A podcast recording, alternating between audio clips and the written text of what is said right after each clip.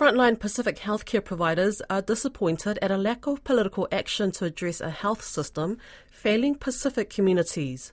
GPs and primary care nurses say they're exhausted. And with COVID 19 teaching us a one size fits all approach doesn't work, those on the front line are yet to see anything from the election campaign to address that. Election 2023 Pacific Issues reporter Lydia Lewis filed this report.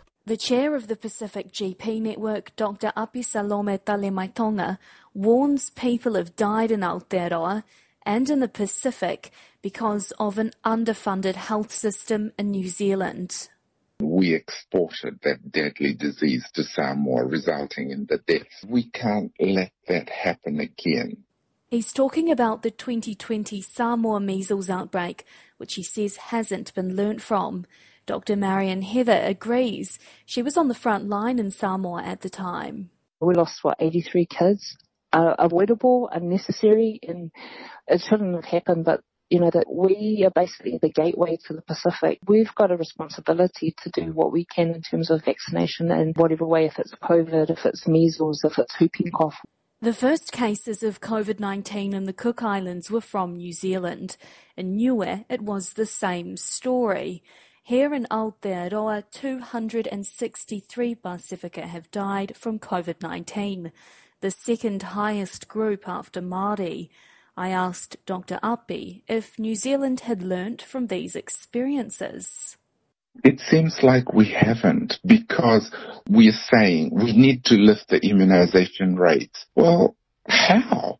By funding general practice properly, and I'm sorry to be harping on about that, but I'm really clear the exhausted GPs and primary care nurses need to be funded well and supported well to do that. A Pacifica GP who owns a clinic in Northland, Dr. Aniva Lawrence, says there's a great need for community led solutions to be funded because at the moment the workforce is feeling that pressure.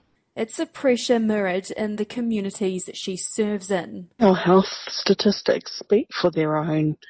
Our mortality rates are so much higher than non-Pacific and Pacifica have been failed over many years in this space. Dr. Api says it's vital New Zealanders are healthy, both for themselves and for the lives of those a hop, skip and a jump across the Pacific. Don't just wish for it to happen.